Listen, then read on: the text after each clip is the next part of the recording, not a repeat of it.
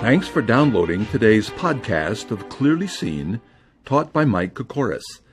I think you're going to enjoy what Mike has for you today. And if you're ever in the San Fernando Valley area of Los Angeles, we invite you to Lindley Church.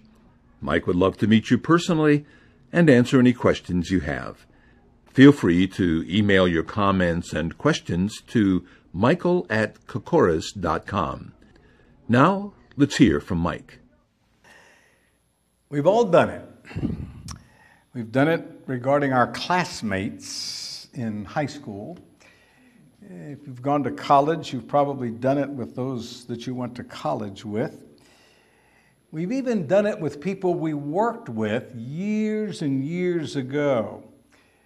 And we've probably done it with uh, movie stars that aren't as famous today as they used to be. Say, whatever are you talking about? Well, what I'm talking about is if you're ever asked the question, whatever happened to fill in the blank? You ever done that? Uh, you've known people, and then all of a sudden you ask, Boy, I hadn't thought of them in years. I wonder whatever happened to and fill in the blank. I've done it many, many times. Well, uh, something very similar to that happens in the book of Genesis. As you know, we've been going through the book of Genesis, episode by episode. But when we come to chapter 36, there's an interesting little phenomena that amounts to something similar to whatever happened to. Only there's a slight difference because in our case, we're usually thinking about individuals. And in the case of Genesis chapter 36, the issue is more what happened to certain families. At any rate, it's the idea of whatever happened to. Now keep that in mind and let's look at Genesis chapter uh, 36. Now, the first verse says, Now this is the genealogy of Esau, who is Edom. Now I want to pause on that verse and I want to talk about that um, in light of the whole book of Genesis. If you're interested in the book, as a whole, this is a very important notation. As a matter of fact, that little phrase, this is the generation of, appears 11 times in the book of Genesis. Now, if you've been following me through the book of Genesis, you've heard me say that uh, as we've gone through each of these 11 times. It is the key to the structure of this book. This is like saying this is a series of histories. That's the point of the book of Genesis. Now, this little phrase has a problem, so I want to talk about it for a minute. In the, some have said that when you see this phrase, this is the generation of, in the book of Genesis, and it appears elsewhere, by the way, a few times, that it is referring to what came before that. And there are a few passages in Genesis where that seems to be the case. However, in most of the cases, it's very clear that it appears to what is after, not what is before, and that is the traditional view. That when you see this little phrase in Genesis, it means that which came after. And then, if you decide that issue, there's another issue after that, even if you take the traditional view, and that is uh, there's no indication whatsoever it is used of the birth or origin of the person named. So it says this is the generation of Esau, but it doesn't talk about Esau as much as it talks about his descendants, including his sons and grandsons, as I will point out in just a bit. But I want to focus on this phrase in Genesis 36 1 and this is the generation of. Let me tell you this the Hebrew word means begat. It is used of generations and successive generations. In other words, These headings delineate the historical results from a beginning point. Now, that one little statement, I think, captures the essence of this phrase. This phrase delineates the history that results from a beginning point. So, in this verse, the beginning point is Esau. Now we're going to trace not Esau's life, but the history of his descendants. So when it says this is the generation of Esau, that's the starting point, and then the rest of the chapter is going to give us a history of his descendants. One scholar said, quote, this is what became of, or this is where to start from. Another said, this is a, in the wider sense, a family history. And still another says, this is what became of. And that's why I started the message as I did. Whatever happened to? Well, that's sort of what's going on in Genesis 36, verse 1. This is the generation of Esau. It's like saying, oh, yeah, Esau, whatever happened to him? And in this case, it's not just him as an individual, but him and his family. So the person mentioned after the expression is usually not the central figure in the selection, but the person who originates what follows. Now, let me tell you why I'm camping on this little phrase for a minute. Years ago, I stumbled upon a some material written by a scholar in England. And he suggested that these little phrases in the book of Genesis indicates a written source that Moses used to write that section. As a matter of fact, there's a case where early in the book it says this is the book of the generation of. And that's sort of the clue that these 11 occurrences of this phrase is really talking about something that was written elsewhere, and that is Moses' source. Now, you're going to say to that, I thought the Bible was the Word of God. How could he use a source? Well, the Bible is very clear that sources are used in some of its writing. Uh, matter of fact, uh, theologians make a distinction between revelation and inspiration. Revelation is the revealing of something you didn't know. Inspiration is the writing down of something. You might be writing down something you experienced. So it isn't necessarily something God revealed. That's the Bible's full of that. Take the epistles of Paul, for example that inspiration just says the Holy Spirit directed that person to write down that bit of information. The source of the information may have been a revelation directly from God, like the Ten Commandments on the top of Mount Sinai. It could be from personal experience. It could be from observation, like the book of Proverbs. It could be from your personal experience. That doesn't matter. The Bible is inspired in the sense that the Holy Spirit instructed people to write stuff down. And in that sense, it's inspired. Now, that means, if this theory is correct, and I think it is, that Moses had sources. I mean, what's in the book of Genesis happened hundreds of years before he lived. So, where did he get all of this information? Did God reveal it to him? There's no indication of that in the book of Genesis. What is an indication in the book of Genesis is that he had the book of the history of, and the short version of that appears 10 other times, so that 11 times in the book of Genesis, he is telling us this is the history of, this is what happened to, and he probably got that information from somebody else, and the Holy Spirit had him write it down. Did all that make sense? Yes. Did you follow that? Well, let me tell you how significant this is. Let me tell you the occurrences. The first time it appears is in chapter 2, verse 4. And it says, This is the generation of the heaven and the earth.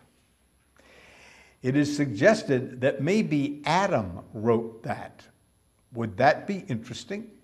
If Adam is the one that first wrote down what happened in the first chapter and, of Genesis? As a matter of fact, chapter 5, verse 1 says, This is the generation of Adam. Maybe he wrote that. Uh, or it says, This is the generation of Noah. This is the generation of the sons of Noah. This is the generation of Shem. This is the generation of Terah, which was Abraham's father. This is the generation of Ishmael. This is the generation of Isaac. This is the generation of Esau. And now we have an interesting little thing. That brings us to chapter 36, verse 1. And the only time this happens in the book of Genesis, it says that same thing in verse 9. And this is the generation of, and it says Esau again. Only time in the book of Genesis it's repeated of the same person. And then when we get to chapter 37, verse 2, it's going to tell us this is the generation of Jacob. So these are probably uh, books, written material, sources that date all the way back to the time the thing happened. So suppose Genesis is an account of the flood written by Noah. Would that be interesting or what? And so forth through the book. I think that view has some merit. Now, while I'm talking about the book, now that I've laid out 11 parts, you're never going to remember those 11 parts, right? So let me talk about how the book is organized. I, I just did that in telling you these 11 occurrences, but it's possible to group some of these together. And when most people try to outline the book of Genesis, that's what they do. And they come up, this is a very common way to do it. They talk about the fact that Genesis 1 through chapter 11 is all talking about what happened before the patriarchs were on the scene. Beginning in chapter actually chapter 11, verse 27. Uh, and going to the end of the book in chapter 50, it's basically all about the patriarchs Abraham, Isaac, and Jacob. So, the way to group these together is some of these were before the patriarchs, and some of these were after the patriarchs. So, the outline would talk about what happened in the primeval history that is before the patriarchs, and what happened during patriarchal history. Now, that's the outline of the book. Is this boring? Interesting? Did I put you to sleep? What I think is interesting about this is we may have very accurate historical material here. Uh, so let me say one more thing and we'll get to chapter 36. And that one more thing is this What's the subject of the book of Genesis? I've heard all my life that the subject is beginning. Uh, there's no question but that beginning is there. At least some of the beginnings are there. The beginning of the heavens and the earth, the beginning of mankind. How does the flood fit into that? Uh, how does um, all this material on Jacob fit in that. You know how many chapters we've gone through and just talking about Jacob? We've been in that thing for months, it seems like. Not quite. Yeah, at least two. And um, that doesn't quite satisfy everything. Uh, it's true that it's the beginning of the heavens and the earth. It's true that it's the beginning of sin. It's true that it's the beginning of mankind. It's true that it's the beginning of uh, the patriarchs, and that means Israel. But if that was the purpose and the subject, he could have written a much shorter book. So, what is the subject? I concede the most popular idea is it's the book of beginnings. Uh, but I don't think that's the subject that explains everything in the book. I think the subject of the book is something like election or selection. What this book is doing is telling us that God chose certain people to do certain things. So he chose to create the heavens and the earth. He elected to create Adam and Eve. They sinned. And he then, when sin got so bad, elected, chose Noah to preach. And then the book, the book really focuses on he chose Abraham, Isaac, and Jacob. Now, he really emphasizes that. So that um, Abraham had two sons, Ishmael and Isaac. So he says, No, it's not Ishmael, it's Isaac. Isaac had two sons, Jacob and Esau. God says, No, it's not Esau, it's Jacob. Now, what did he choose them for? Why did he choose them? Why did he select those three people, Abraham, Isaac, and Jacob? Why? And I've said this now repeatedly.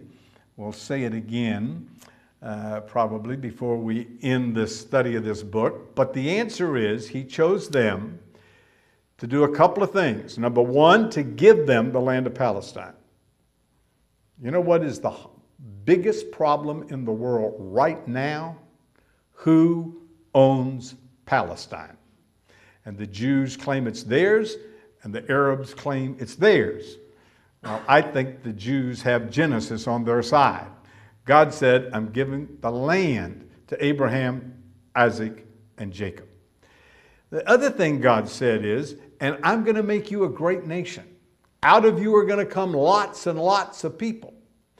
And through you is going to come the Messiah. So God chose Abraham, Isaac, and Jacob to give them the land, to make them a great nation, and to bring the Messiah to us. If you understand that, you understand most of what's going on in the book of Genesis. That's what the book of Genesis is all about. Now, I just said God chose Abraham. And Abraham had two sons. Remember their name? You forgot them already, didn't you? Ishmael and Isaac. Genesis records very briefly what happened to Isaac. Well, what happened to Ishmael? It touches on that briefly. All right, we're going to follow Isaac, not Ishmael. Isaac had two sons. Remember their names? Jacob and Esau. Now, we've just spent weeks and weeks talking about Jacob. Well, what happened to Esau? And that brings us to chapter 36. That's what's going on in chapter 36. It says, Oh, yeah, what happened to Esau? So, if you look at chapter 36, what you will discover is there's one long list of names, one name right after another. So, what is going on? Why are these names even here? What's the big deal about tracing the lineage of Esau in the first place? Why is this in the book at all? Well, those questions have some real interesting answers. So let me begin by pointing out that the division of this chapter is in two parts. The first part is chapter in verses 1 to 8. This is the generation of Esau.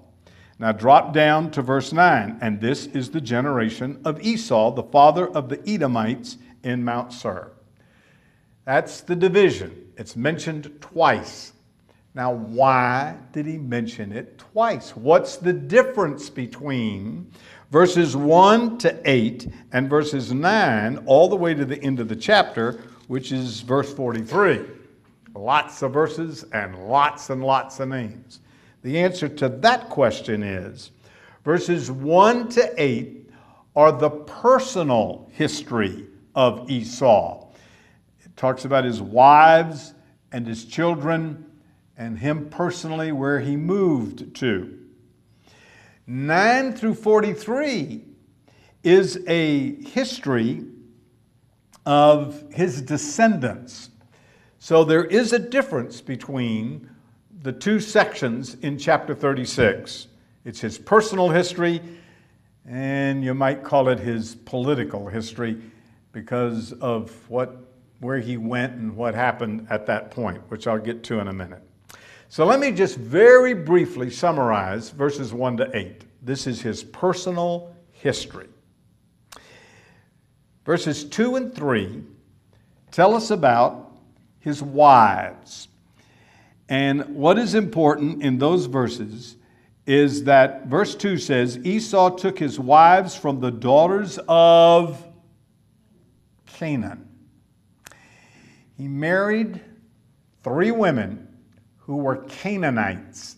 Now, the Jews were not supposed to marry the Canaanites, they were supposed to marry fellow Jews.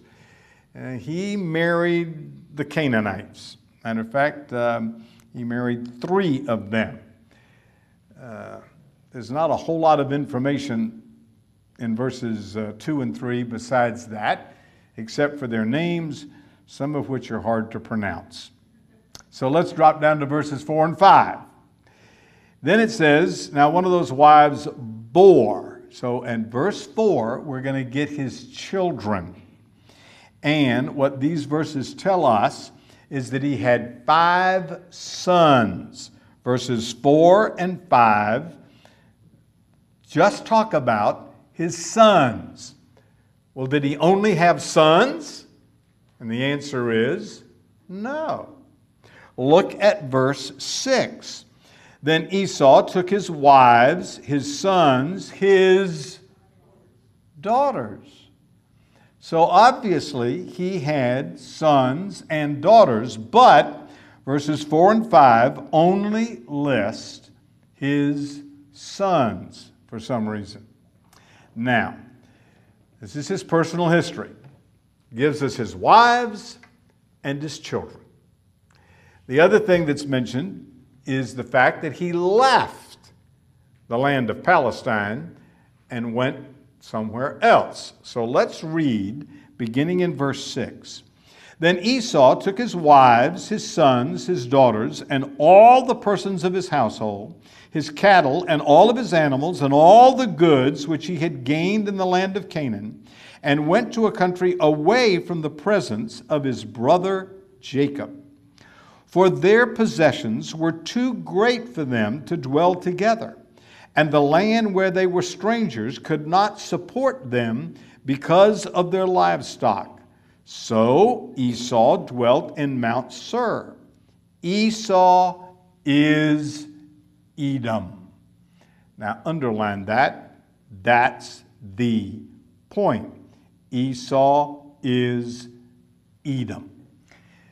Now, let me explain two things before we go on. Number one, the reason he left is that he and uh, Jacob both had these large flocks and herds, and the land was not large enough to feed both. So Esau packed up his wives, his children, and all of his possessions and he went south. Now, this would be a good place to show a map. Uh, let me see if I can explain. I want you to imagine a map. Got a map in your head? No, you don't. I haven't told you what to put on it yet. All right. I want you to imagine that there's a map and there's a line down the page, and on that side of the line is the Mediterranean Sea. And this line is the western border of Israel, the land of Israel. Now, I want you to move uh, to the right of the page, and at the top, I want you to draw a little circle. That little circle is the Sea of Galilee. Then I want you to draw a wiggly line And then I want you to draw an oblong circle after the wiggly line. And that wiggly line is the Jordan River. It moves like a snake, it's not straight. And that oblong line at the end of the Jordan River is the Dead Sea. That is the land of Palestine. It's bordered on the west by the Mediterranean. It's bordered on the east by the Sea of Galilee, the Jordan River, and the Dead Sea. Up north, all the mountains flow in, the rain flow and the rivers flow into the Sea of Galilee. The Sea of Galilee empties into the Jordan River. The Jordan River empties into the Dead Sea. Now, it's called dead because there's no outlet. And the reason there's no outlet is when you get to the Dead Sea, it is 1,300 feet below sea level. It's the lowest spot on the face of the earth. And so this little body of water collects all the minerals that come out of the Sea of Galilee and the Jordan River and doesn't have any place to go. So it is like 33% salt. And if you go there and go swimming there, you float. I've done it. You just walk in the water and take your feet off the bottom and you float. There's so much salt in the water, you float. Now, that is basically the Sea of Galilee. I mean, the land of Israel, from the Sea of Galilee to the Dead Sea. There is some land just south of that.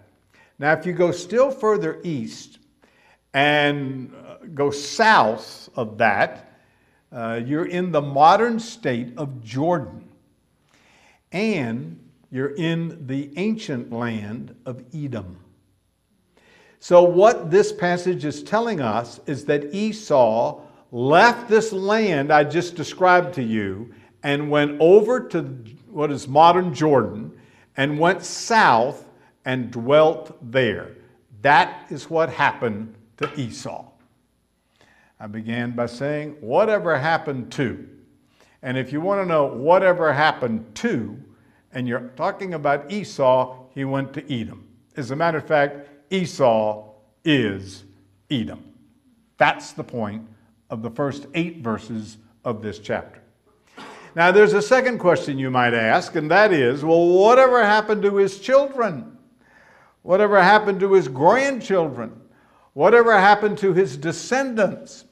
Now, the Bible doesn't tell us any stories, doesn't give us any events, because it's focusing on Abraham, Isaac, and Jacob and their descendants because they produced the Israelites. But there is a reason, which I haven't given you yet, as to why we want to know what happened to Esau. So the Bible at least pauses long enough to tell us what happened to Esau. Answer so far is they became the nation of Edom. That's what happened to Esau. Now, as I mentioned, the second part of this passage begins at verse 9, goes all the way to verse 43. And it is nothing more than one long list of names. And I scratch through this passage and say, uh, So, what am I supposed to get out of this? What are you telling me?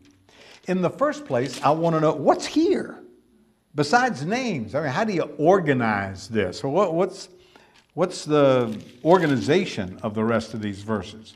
Now, that I can figure out relatively easy. And the answer to that is this. Beginning in verse 9 and going through verse 14, he's giving us Esau's grandchildren. Now, he told us earlier he had five sons and daughters. Now we're going to say what happened to his grandchildren.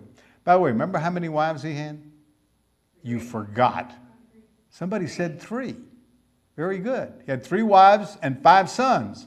Well, the way this is organized is around those three wives. So verses 10 through 12 tell us the first wife had six grandchildren. Verse 13 tells us the second wife had four grandchildren. The uh, third wife, verse 14, then it just says she had three sons. Apparently, they didn't have children. So, the point is that 9 through 14 is telling us about his grandchildren. Verses 15 through 19 are telling us about the tribes that came out of him. Look at verse 15. Uh, Genesis uh, 36 and verse 15 says, These are the chiefs of the sons of Esau. See that word chiefs? That means they're heads of tribes. So these sons produced descendants who became tribes. Uh, they were the chiefs, were the heads of the tribes. And again, these verses are organized around the three wives. So, the first wife in verses 15 and 16 had seven sons who became chiefs. In, verses in verse 17, four sons became chiefs. In verses 18 and 19, three sons became chiefs. Now, if I read you these names, they would mean absolutely nothing. What you got to remember is this we're talking about Esau's descendants, and he had sons, he had grandsons, he developed chiefs of tribes. Then, in verses 20 to 30, it talks about his predecessors in the land of Edom. So, uh, verse 20 says, These are the sons of Seir, the Horite. You see that? Now, wait a minute. We, we, we're no longer talking about Esau. We're talking about the original inhabitants of the land now called Edom. And they are Horites. The Hebrew word Horites means cave dwellers. Ah, I could ask all the time about the cave men. Uh, where did the cave men come from? My standard answer is people lived in caves throughout history, including down till this day. Now, what they mean by that is some evolutionist has told them that people lived in caves before they lived in houses or tents. The book of Genesis doesn't talk like that. The book of Genesis talks like uh, they, from almost from the beginning, lived in cities, built buildings. However, it does point out, or refer to at least, people who lived in caves. And the original inhabitants of what is now called Edom, currently it's called Jordan, where they were cave dwellers. Now, let me explain. You ever heard of the city of Petra? Heard of Petra? If you go to the Middle East, you have to go to Amman, Jordan, which is the capital. Then you travel south. Now you're in modern Jordan, which was ancient Edom. And then you come to the city of Petra. The book of Obadiah is a judgment against this one city, Petra. Now, uh, there's only one way to get into this city there is a huge ravine of rock. At some places, as you go through this ravine, it's very, very, very high. Uh, only one horse at a time can get past. So it was easy to defend this city. You just got up there with a bunch of rocks, and if an army tried to come through, they had to go one horse at a time, and you drop rocks on them, and you win. And they had a way to get water in there and so forth. I've been there. It's a fascinating place. And what you soon discover, you get through this ravine and you get back in there, and the one thing you see, the only thing you see, there's some interesting carvings, are caves. Petra was a city in the mountains of caves. You see caves. They were cave dwellers. So Esau ended up in a cave, or at least he ended up in the land that was originally inhabited by cave dwellers. So that's verses 20 to 30. In verses 31 to 39, he seems to be talking about chiefs who became kings. Ah, see, we're growing into a nation. They became kings. And then it says they were had kings before Israel had kings. Then in verses 40 to 43, it goes back and says these are chiefs of Esau. Well, I thought you already told us about the chiefs of Esau back in verses 15 to 19. This time they are dwelling there and they are kings. So that's the chapter. It's nothing more than his personal history, how he moved to Edom, and then it's the history of his grandchildren, the tribes, the predecessors that lived there, the kings that came out of there, all about the land of Edom. And that phrase I showed you, Esau is Edom. What happened to Esau? He became Edom. Now there's the end of the chapter. I want you look at chapter 37. Verse 1. Now Jacob dwelt in the land where his father was a stranger in the land of Canaan. Verse 2 This is the history of Jacob. Hmm. I'm going to include verse 1 in chapter 36. That's where the chapter break should have come after 31. You know, those are put in by people, not God.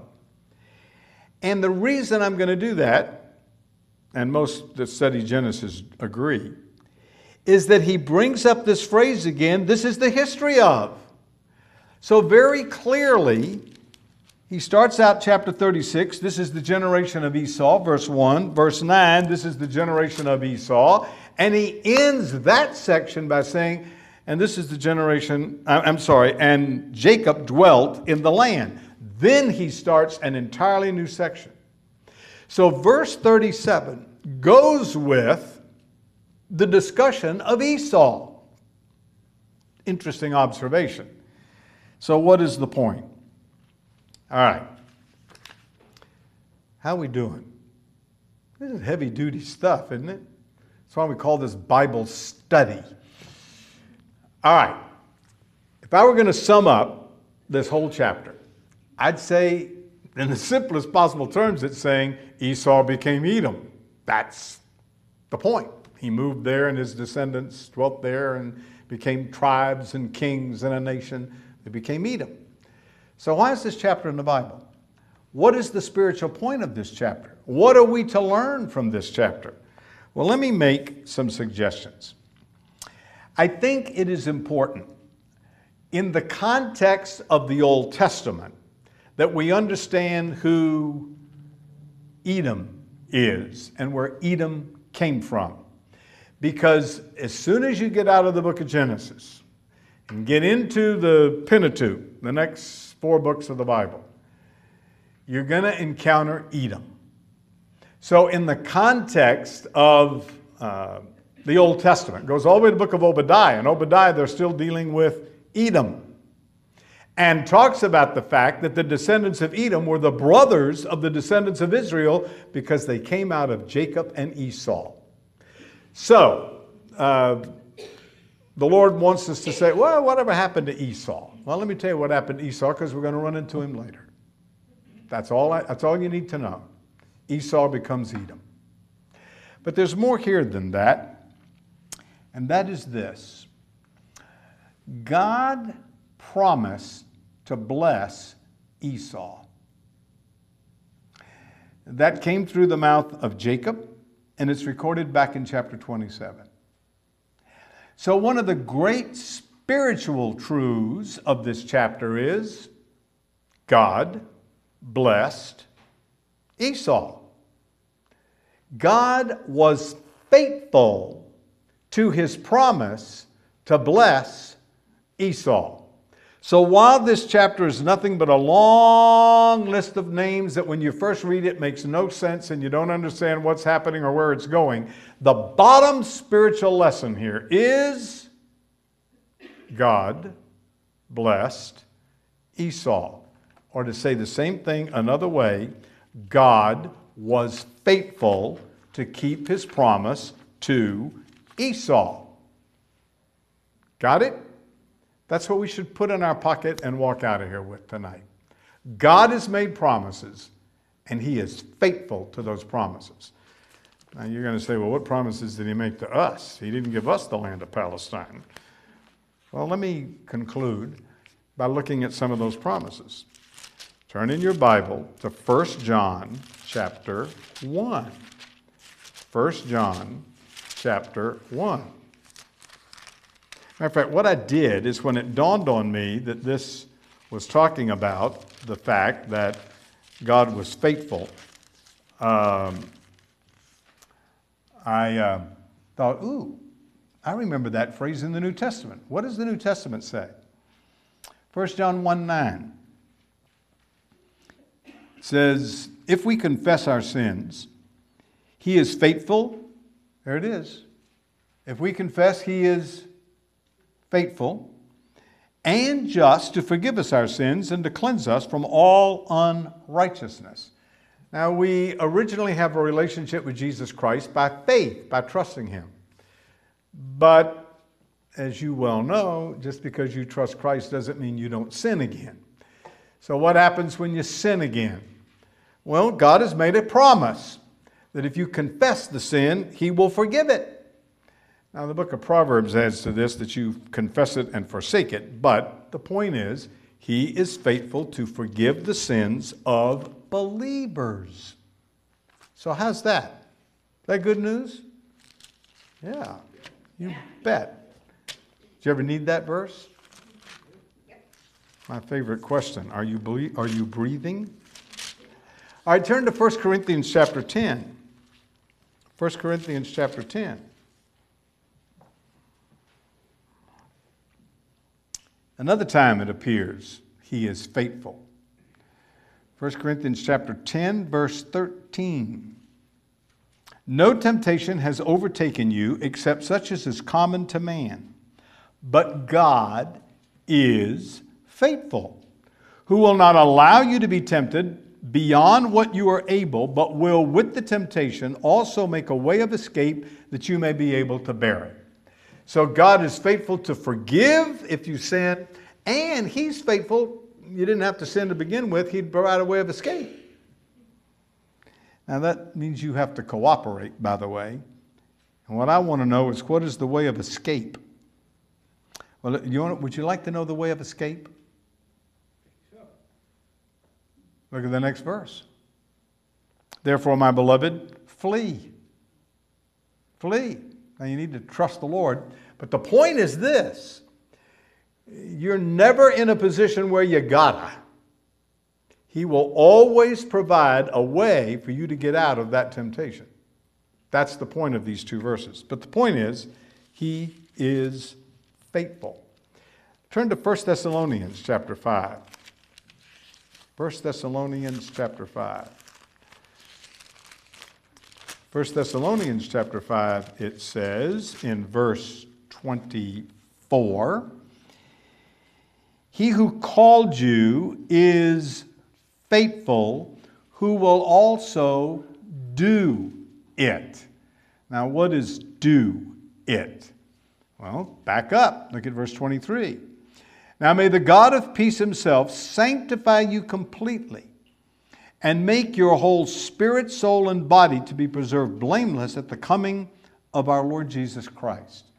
God promised that He would sanctify you, which simply means set you apart unto Him to make you holy, to make you, in simple terms, more Christ like.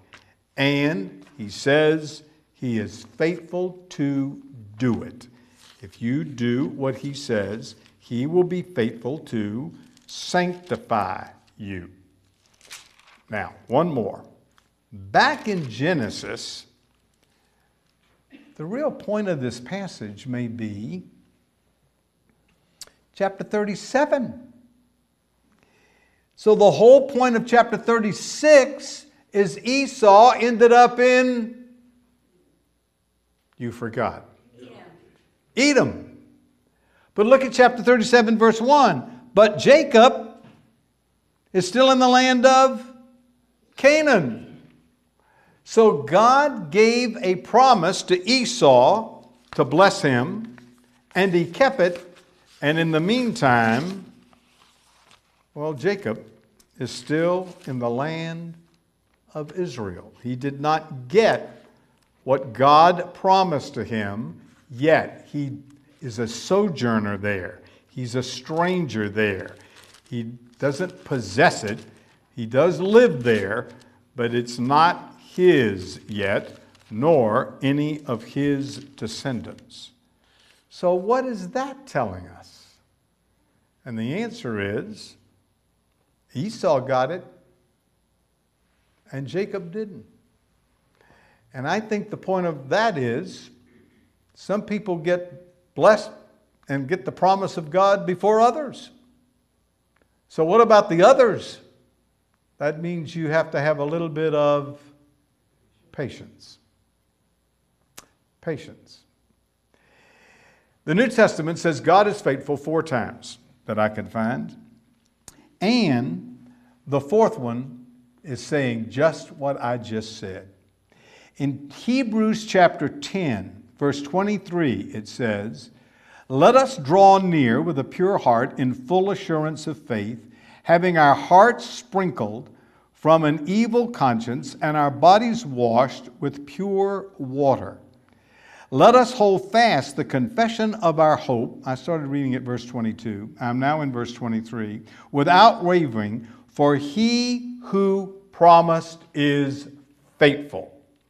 What the writer to the Hebrews is saying is God has promised us rewards when we meet him at the judgment seat of Christ, but we're not there yet. So, what we have to have is patience until that time comes. So, on the one hand, God is faithful. He will do it.